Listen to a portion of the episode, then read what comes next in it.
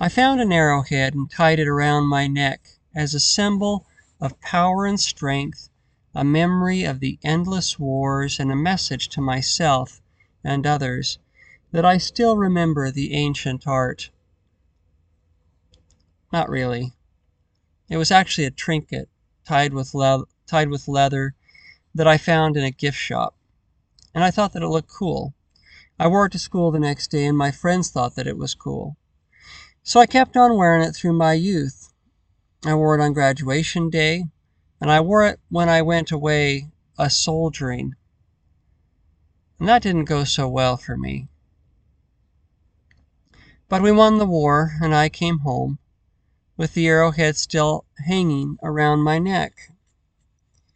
And when I did, I found another war waiting the war to make a life and living as a, as a broken combat vet. And that didn't go so well for me. I married once, I married twice, I married once again, and all the while I wore the arrowhead. The leather wore out several times, and I replaced it. But I never threw it away. I don't know why. I lived alone in my late forties and thereafter. I slept in abandoned cars. I slept in tents in the woods. People would say that I was homeless, but I wasn't. Just unable, unwilling, I'm not sure which, to try at a losing game. And I drank a lot. That started with the war and continued throughout the losing battle of my life.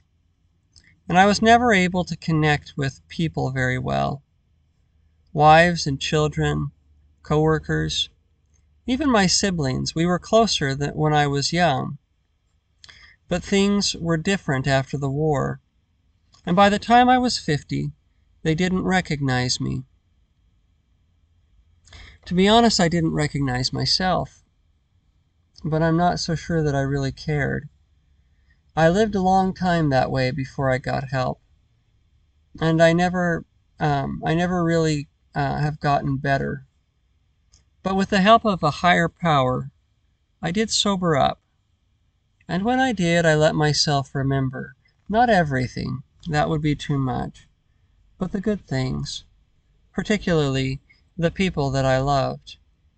And now and then they um, and and even now they stand out in my memory with amber light around. And i think that i'm at peace with what i've lost and hopeful for the thing that i've found and today the winter light is bright out on the desert i untie the arrowhead from my neck and hike as far as i can manage I dig a hole and drop the arrowhead in. I cover it up and tamp it down, and then I my, make my way back home. And I'm not sure why I did that. It was a trinket bought in a gift shop. And I'm not sure why I wore it for so long. But now that it's gone, I feel strangely lighter, and the future is bright before me. And that's a strange thing for an old man like me to feel.